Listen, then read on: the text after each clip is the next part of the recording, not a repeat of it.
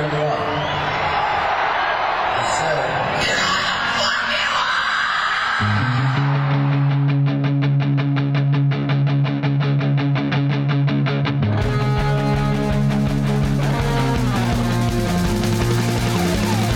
This is Appetite for Distortion.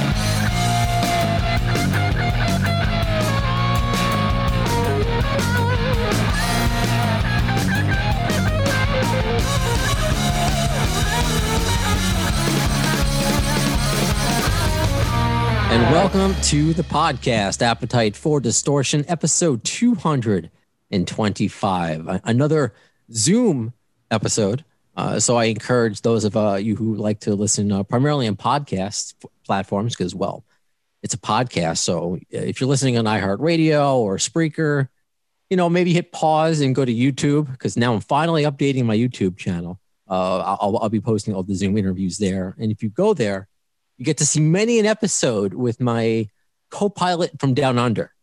You know what? That's the name I'm going to go with. I I'll think that. Mark Alexander. Yeah, you have to get a, now. You have to get a shirt that says that, like a little label that says I need another Uh, shirt like I need a hole in the head. I gotcha. So this is uh, Mark Alexander Erber, the uh, CEO and founder of Golden Robot Records. He's been on many an episode. Um, obviously, there's a lot of great uh, get. You know, uh, he's a great roster. You know, with the for obviously former GNR members like Gilby Clarke and and Frank Ferrer, uh, Hookers and Blow, Dizzy Reed. But we have a returning guest because also they have LA Guns. So I, I will try to yeah, I, I Steve Riley. I'm, I'm excited to talk to you because I feel like we're we're friends. I, it wasn't that long ago. Uh, Yeah, that's right. That's right, bro. One of the, I think it was one of the first Zoom interviews that because I'm a radio guy. I'm I'm I awkward. I mean, I, introduced you to Zoom. I brought Zoom to your life That's you right. really did. I had no idea what to do with it. He brought it into my life. and to Steve life. Yeah, I was talking to a band this morning um, that were looking to to sign old school '70s band. I won't say who it is yet. And I said to the manager, to the manager, I said, you know what? If I can teach Steve Riley how to get on Zoom, anyone can get on Zoom. And he's a legend at it now. I remember you saying that. Absolutely. So, uh, Mark, obviously, it's a pleasure. Steve, it's a pleasure having you you. back on. Thank And, you. Kelly Nickels, I got to say, you have been a guest that has been requested for quite some time to be on this show. So, I thank you. Oh boy, I'm good, glad that we can finally make this happen, Kelly. good. Glad to be here. And I got to ask you first, though, since if people are watching uh, this, where is Yeah. here? Because are you in a cave? Because I, I will say you're you're the first person ever to do Zoom in sunglasses, which is full badass, which I appreciate. I am always in an undisclosed location. I'll take it. I'll take it. Oh, I love oh, that. I No, I, I love it. I love it. So I guess welcome LA. Guns and uh, Thank you. please, I because I, know where was the conversation before? Because Renegades was like just fresh out, right when Steve came on. So where are we now with, I guess, the process and, the, and the first single, the first single was out. Crawl was out when he was on. right? And then since then, we've we've done a well-oiled machine, and then recently we just dropped Renegades, the single. And I got to say, unbelievable! Like unbelievable streaming across every platform, unbelievable comments. Uh, like the the the the force of nature that's behind this release is quite incredible from the fans and everybody that's that's involved with it. And then we announced, and what the boys will talk about it later, but we announced that the new album Renegades for November 13. And then when we announced it, so the actual album comes out, we're pre-ordering now vinyl and CD and all that stuff. There's lots of bundles um, on the Golden Robot store and on the LAGuns.net uh, uh, website.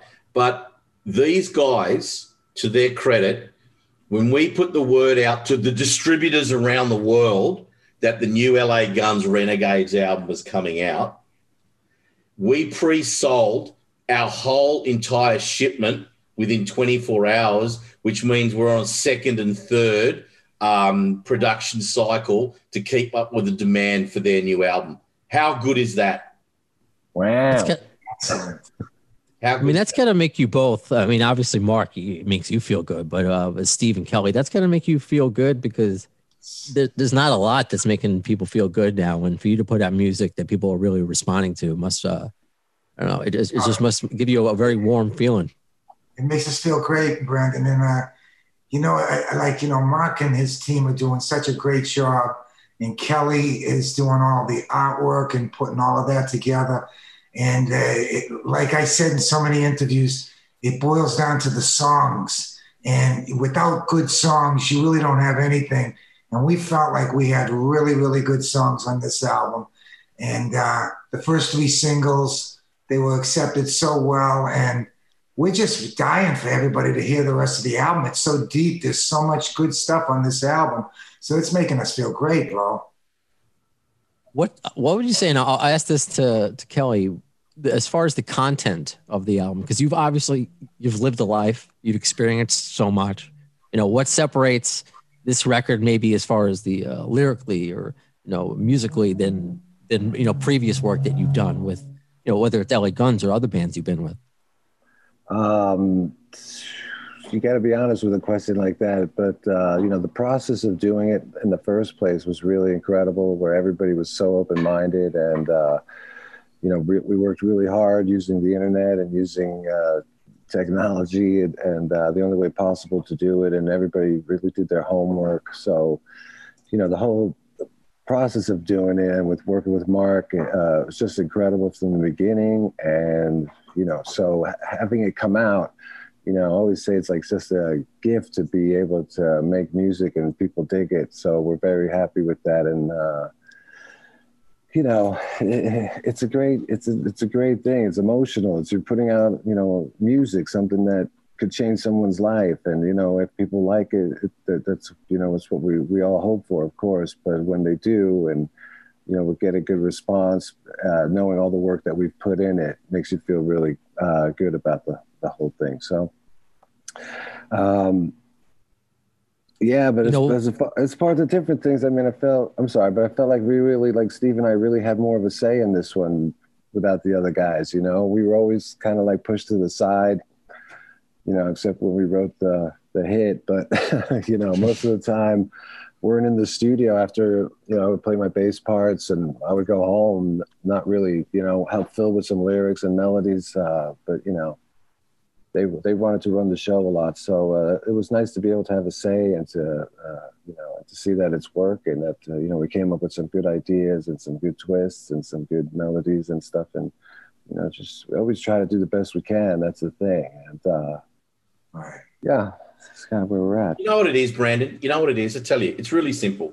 I sit here day in, day out, and I'm nobody special. We're running a great company, but oh man come on uh, thank you, thank you. But you, you know, I sit here day in, day out, and I speak to people all over the world, and this business is so difficult as it is because you're competing with fucking idiots out there. You're competing with good bands, great bands, shit bands, people that think that they deserve a living in this business, people that want to sue you because they look at you the wrong way. Just, just whatever it is, there's always something to contend with, and Sure. Just and every now and then, every now and then, something amazing comes along, and these two guys are really good people. They're good to work with. They're extremely talented. Um, they deserve the success. So when you've got two good people, well, the whole band uh, with with, with Kurt and Scott and, and Kelly and Steve, you've got an incredible band that's getting down to the basics of authentic rock and roll. There's no bullshit. Um, they've been they've been put up. There's been so many roadblocks put in front of these guys that with anyone with any less tenacity that didn't believe in themselves would have just said it's all too fucking hard. But they've just have never, from the moment we laid eyes on each other in in in I think it was August last year, over a year ago in Los Angeles, to now, they've been unwavering in what they wanted to do and where they want to go. And this is all going on via, uh, you know, through a pandemic and no touring and everything else. And they just got their eye on on the ball, and they're good people, and they've got a good album. And I'm telling you now, this Renegades album will be the best-selling LA Guns album in the last 20 years. Absolutely no doubt about it. And they deserve that success because this is going to set them up for the next two, three, four albums and the next two, three, four world tours, etc., cetera, et cetera, over the next 10 years. So they deserve it. So the universe is rewarding them for who they are. It is fucking as simple as that. You know, that's a that's a theme. That's something that I've I, I, that I've I've said uh, that I've kind of borrowed a phrase from you, Mark, about good people. I think that's the most important thing, and that usually you know reflects itself through uh, whatever the art is. You know, of course, in this case, it's uh you know it's music, it's rock music. So I kind of want to know because we got a bit of Steve's story the first time around. Because you know, you how long you guys have been friends, obviously, for a very long time before you became bandmates, right? Totally. So- I, I want to know like when did you guys like meet? Like was obviously it was on this the, the Sunset Strip. Like how did you remember how you guys first met? Can, man, Brandon, you know, and it's like a very, it's a story that I don't think me and Kelly have really talked about a lot in interviews. Kelly and I knew each other before LA Guns. When I was in Right. Wasp, Here we go. I gotta go. no, no, seriously, when I was in Wasp, I, Kelly, I, I was put in charge by Blackie to find the next bass player because he was going to switch over from guitar to I mean, from bass to guitar because he had let Randy Piper go. And he didn't want to play bass anymore. So Blackie wanted to play guitar. He asked me if I could be in charge of finding the next bass player for Wasp. And I got a bunch of people that sent stuff to me, and we had them come down. Kelly was one of the people that sent me a package, and I thought he was perfect for Wasp. I mean, I told Chris Holmes and I told Blackie, this guy is the guy that should be in the band. He not only had the look, he, he, he had the whole package going for him. And I was pushing so hard to get Kelly in the band. And I was um, I was really positive I was going to pull it off. And for some reason, it didn't happen. We had done a show with King Cobra, and Blackie had hooked up with Johnny Rod and made that decision that he wanted to go with Johnny Rod. I was totally disappointed. I wanted Kelly to be in Wasp. I thought he would have been perfect. I thought he had the whole thing going on, and we got along great too. And uh, the thing is, is that you know, a, a year went by, maybe a year and a half went by after that, and boom, there I was. I was out of Wasp. He was in LA Guns. We ran into each other at SIR Studios, and we were like, "Are you kidding me?" And they asked me to join, and then we're finally together. But we had known each other before LA Guns, and it's just a little known story that you know he, was that close to being in Wasp. He would have been in Wasp if it was up to me. It was supposed to be up to me to find the bass player. I thought I did find the one, but I got kind of overruled by Blackie. And in hindsight, I thought it was a terrible move. Nothing against Johnny Rod, but I thought Kelly fit the whole package so perfect for Wasp that he should have been in Wasp. And it- it's just something that- that's really, really weird that it came around a year, year and a half later, and we're in LA Guns together. that, I already, is had the, uh, I already had the buzzsaw cod piece or something. uh, you know, I had power tools laying around ready to make my own costume.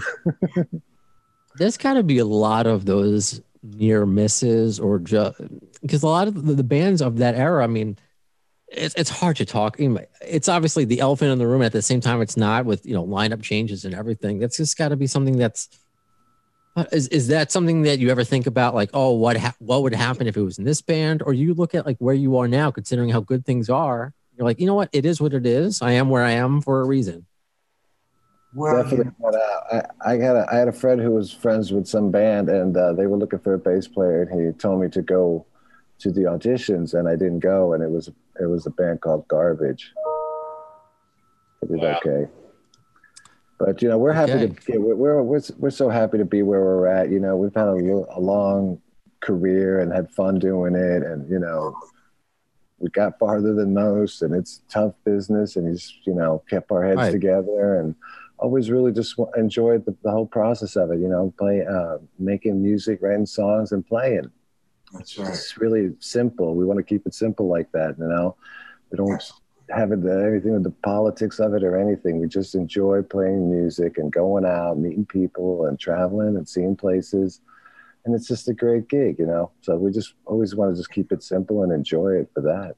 Yeah, you Even the know, mo- yeah, if you keep it organic and and you respect your fans and you respect your bandmates and it's a real organic feel, that's what happened with the four of us. When we got together to do this Renegades album, it, it- that's what I feel why it came out so good because it was very an, an organic feel and we all had so much to say and do within the album that everybody was invested into it and and and not you don't always get that when you're doing an album with the band.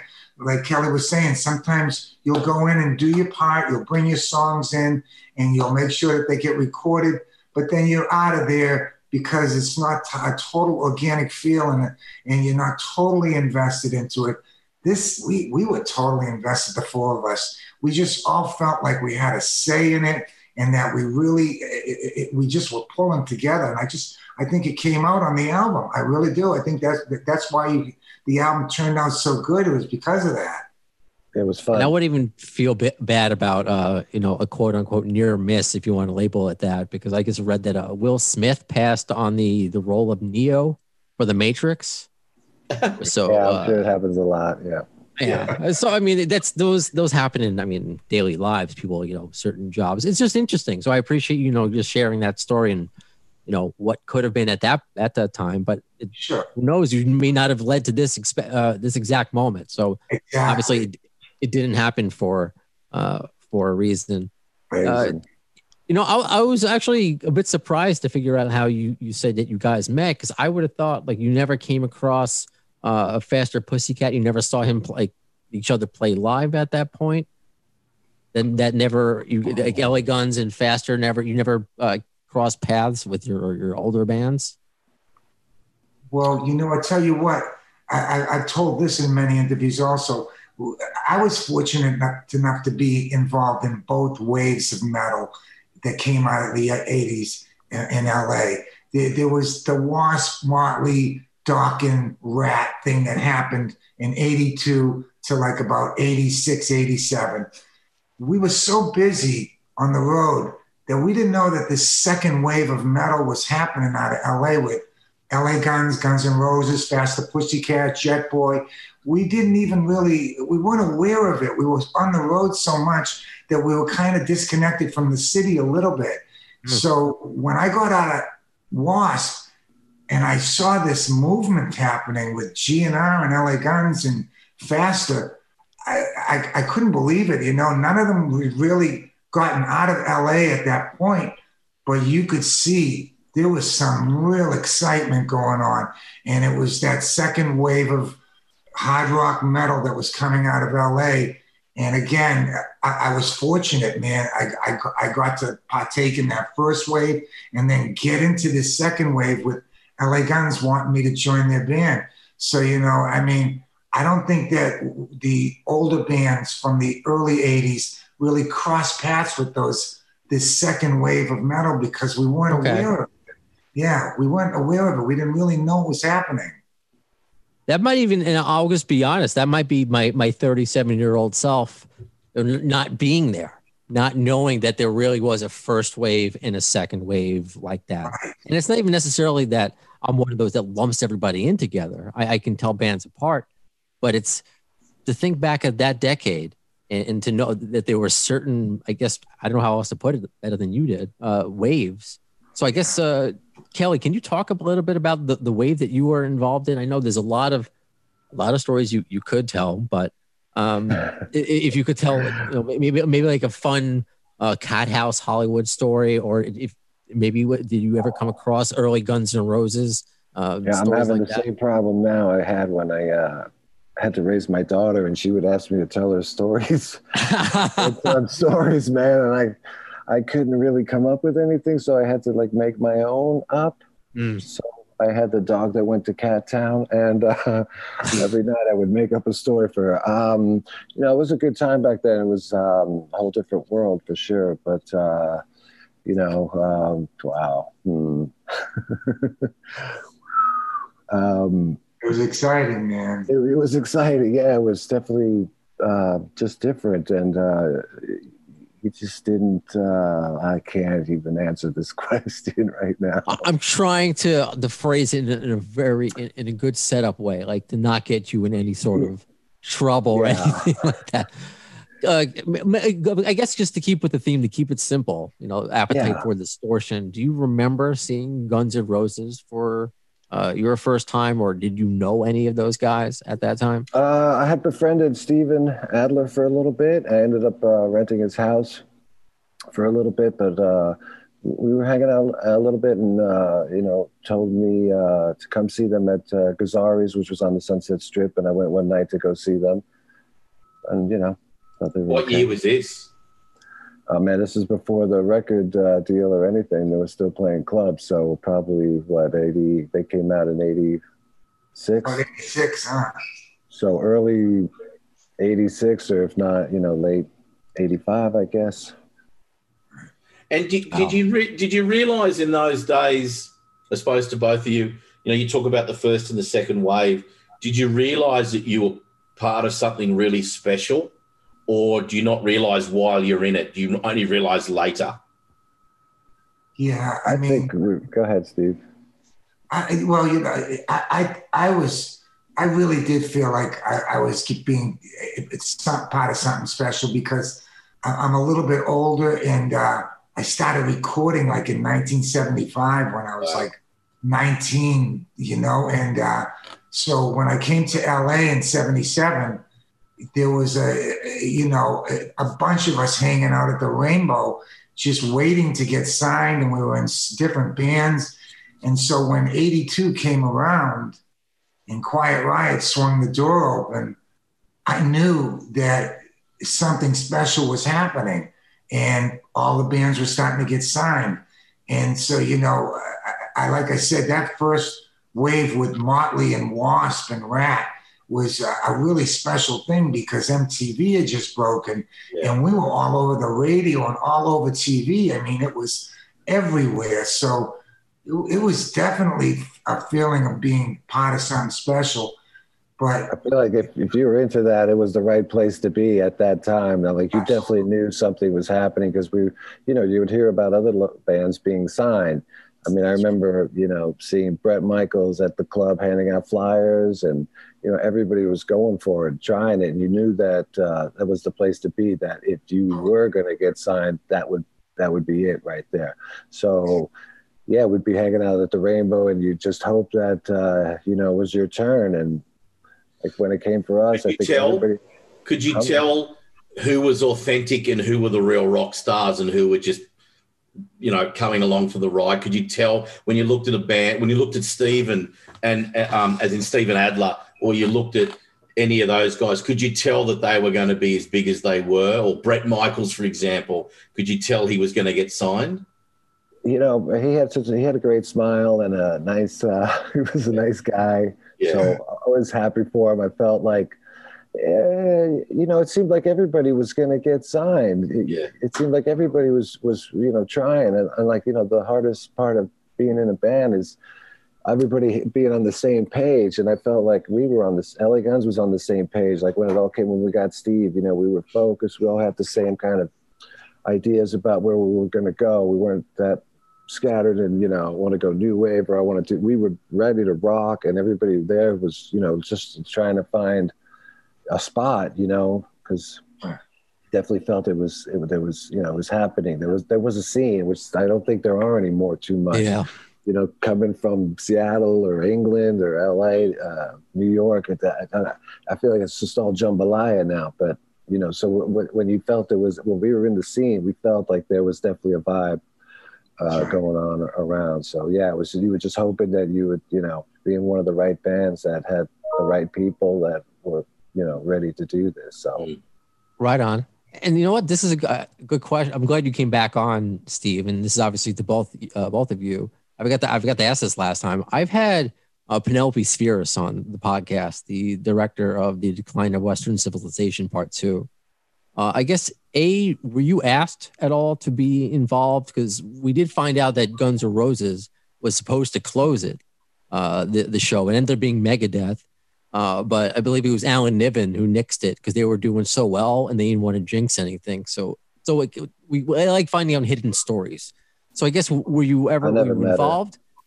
Uh, but what did you think of it when it came out? I guess that that that Yeah. film. I never saw It- it. it's funny you're asking Okay. that because I, I tell you what, I, I watched it a couple of weeks ago. It was on TV, Mhm. and I had already seen it because obviously the infamous Chris Holmes scene in it, and Chris Right. and me are, are great friends, and that scene is infamous with him in the pool. But Mhm. again, Brandon, the reason why you, I go back to everything is about the song.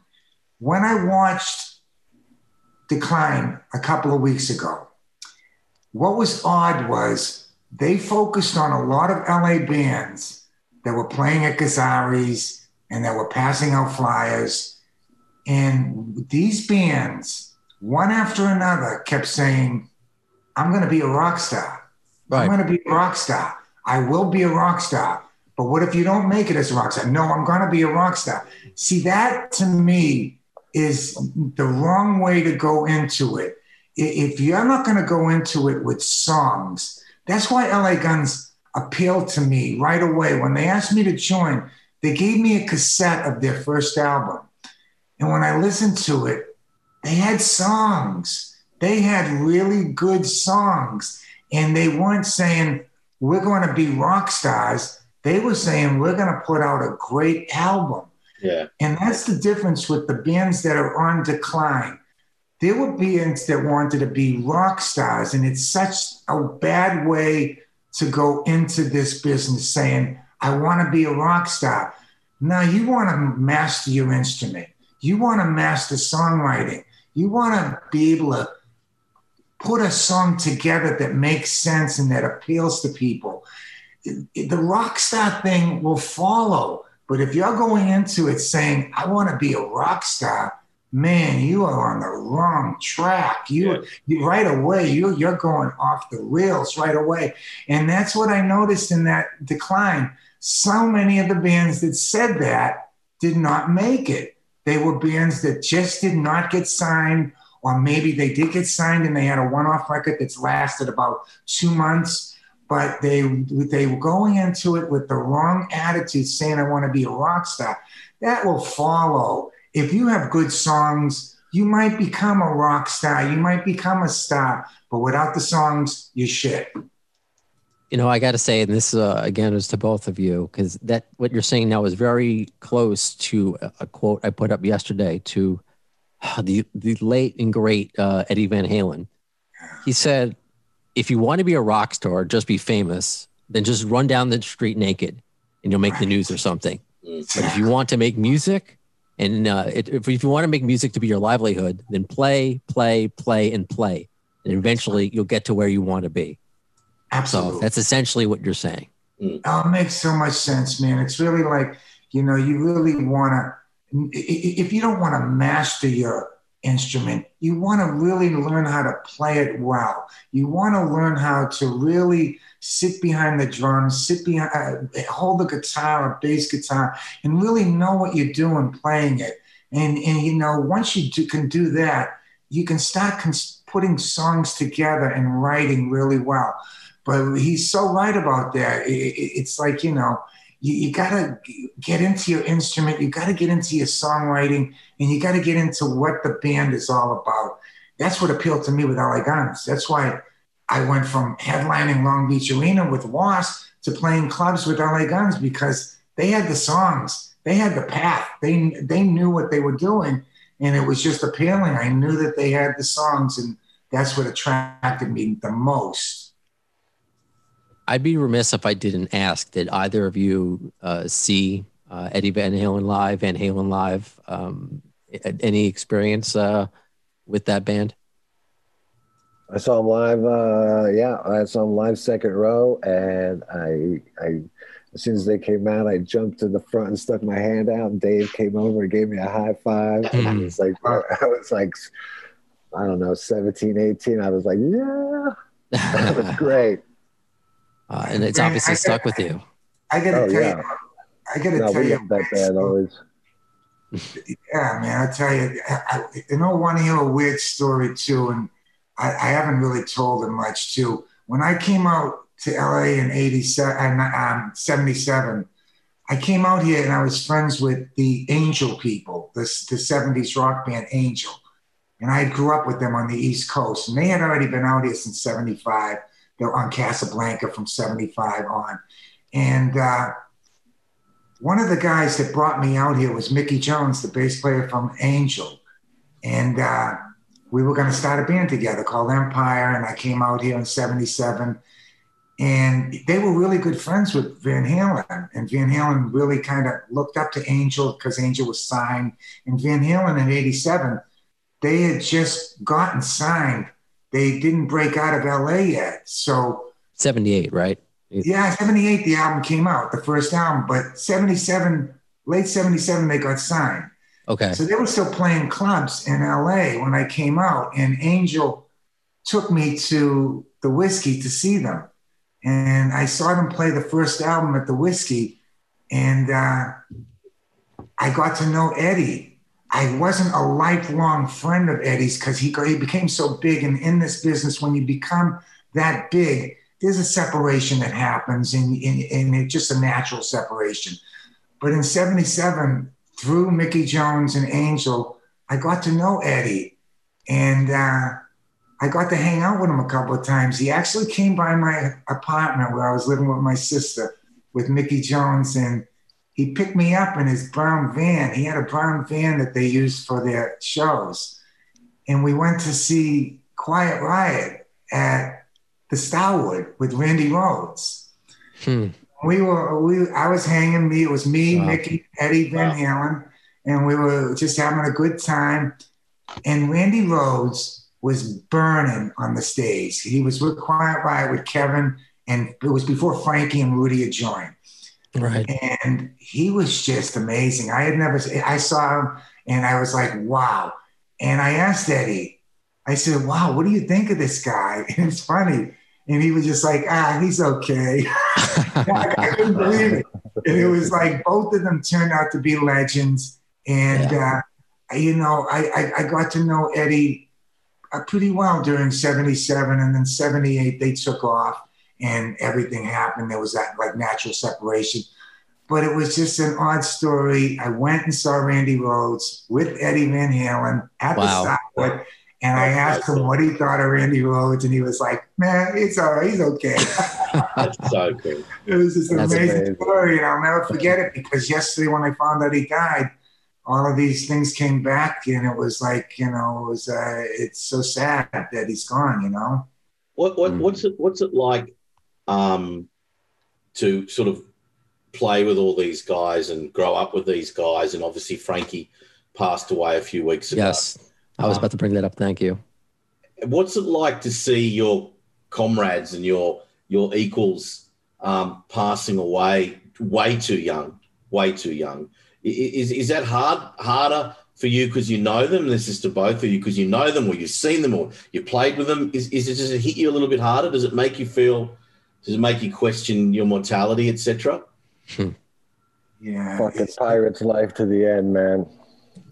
Mm. Yeah, Totally. And you know, I mean, Right. I, in 77, I got to meet Frankie too. Frankie Yeah. was one of the, the ragmuffins that were hanging out with all of us at the Rainbow, waiting to get signed, waiting to find out what our futures were all about. It was Blackie, it was Nikki Sixx, it was Randy Rose, Frankie Banali. I happened to be in that bunch, just hanging and waiting and seeing what was going to happen. So me and Frankie gravitated towards each other. We were really good friends, obviously being drummers, Mm. liking the same Mhm. style, liking John Bonham and Cozy Powell. We liked the same things. I had done a stint in Steppenwolf, and I replaced him in Steppenwolf. is that he right? was he was in Steppenwolf before me, and he quit, and I replaced him in Steppenwolf. When I Weren't got you in the Beatles rock- too? Between the Beatles for a minute. So, remember, this is this it was is the like- Ruddles. This is in 78 and 79, and this is when a couple of original members each had a Steppenwolf out. And me and Frankie got to play with that band that went out. Him for a couple of years, me to replace him. And then obviously when I was out of W.A.S.P. in 87, he replaced me. So we were very connected. We were we were really good friends and and him passing is is a big, big loss too, you know. So Hmm. him passing and Eddie passing, it, it, it does. It, it, it makes you feel really, really sad. You knew the guys and you knew how great they were as musicians, great people too. And um, it's just something I don't know. It's hard to explain. It's a real big loss. I think it's just why we're we're grateful, and I know it doesn't measure up the same way, but whatever good can come out of this horrendous year, you know, and and, and that's why I wanted to make sure we started off on a positive note, talking about new things, new music, and the relationship that you guys have, and how far both of you have come. So that's the, you know, if you're going to take any sort of a solace out of it, uh, silver lining, you know, obviously it, it doesn't, it's never going to be equal, but we got to take what we can get. This thing called life, as they, uh, as they say. So Exactly. I- That's why at this age we're just so like you know we just want to play. We want to put out records. We don't care. We just you know we're we're happy for every day and just to be able to do it. and just Absolutely. keep it simple and just want to play some music. You know. I never on. take it. I never take it for granted. I never Yeah. will. I always feel fortunate that I'm still playing, that I'm in a band, that I love the guys playing with me, and that I'm able to record, to work with people like Mark and Golden Robot. I mean, I never take any of this for granted. And no matter what I've done in the past, I always feel fortunate that I'm still doing it. I, I, I just, I'm lucky. I feel like I'm a lucky guy, and that me and Kelly got to do this Renegades album, and I, I still feel fortunate that we're able to even do that, you know. So we're, we're, we're a couple lucky guys, man, that we're still doing it. Lucky guys. Name of the next album, and that'll be the album cover, the, the double guns. That's it. That's it. Lucky guys. I like that. Oh, I love it. I can't thank you enough. Obviously, Steve, for coming back on, and Kelly, as I mentioned, I've had requests from my listeners to have you on, so I'm glad we can. You know, Mark can help me out finally make this happen, and uh, Mark, my my co-pilot from Down Under. You know, uh, we'll obviously do this again. You know, just thank all three of you for for being on the show today. It. Thanks very much. Thanks, Mark. Of course, man. Brandon, thanks so much, brother, for the support. You're a good friend. No, Thank well, you. Yeah, no, thank it's all you. good, man. We're, we're looking forward to this album out next next month. November Renegade, 13th, baby. LAGuns.net for info. That's it, man. Get those bundles out there. All right. Thanks, Brando. You got it. All All right. right. Have a good night. Stay safe. Talk to you soon. Thanks for having You us as well. Thanks, you guys. Bye, guys. guys. Bye. So that does it for this episode of Appetite for Distortion. If you're listening on your usual podcast platform, whether it's iHeartRadio or Spotify, SoundCloud, Apple Podcasts, I lose track of the of podcast platforms that we're on. So however you listen to it normally, if you're just listening to the audio, don't forget I've started to put episodes on YouTube. And especially with episodes like this, Zoom, where you get to see all of us, that might be the the most fun way to experience the uh, the AFD show.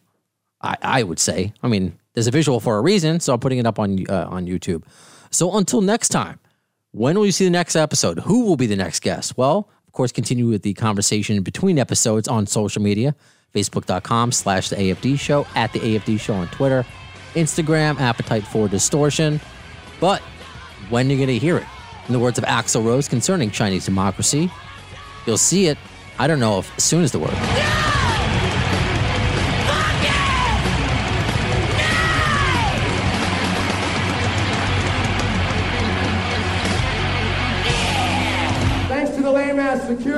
I'm going home.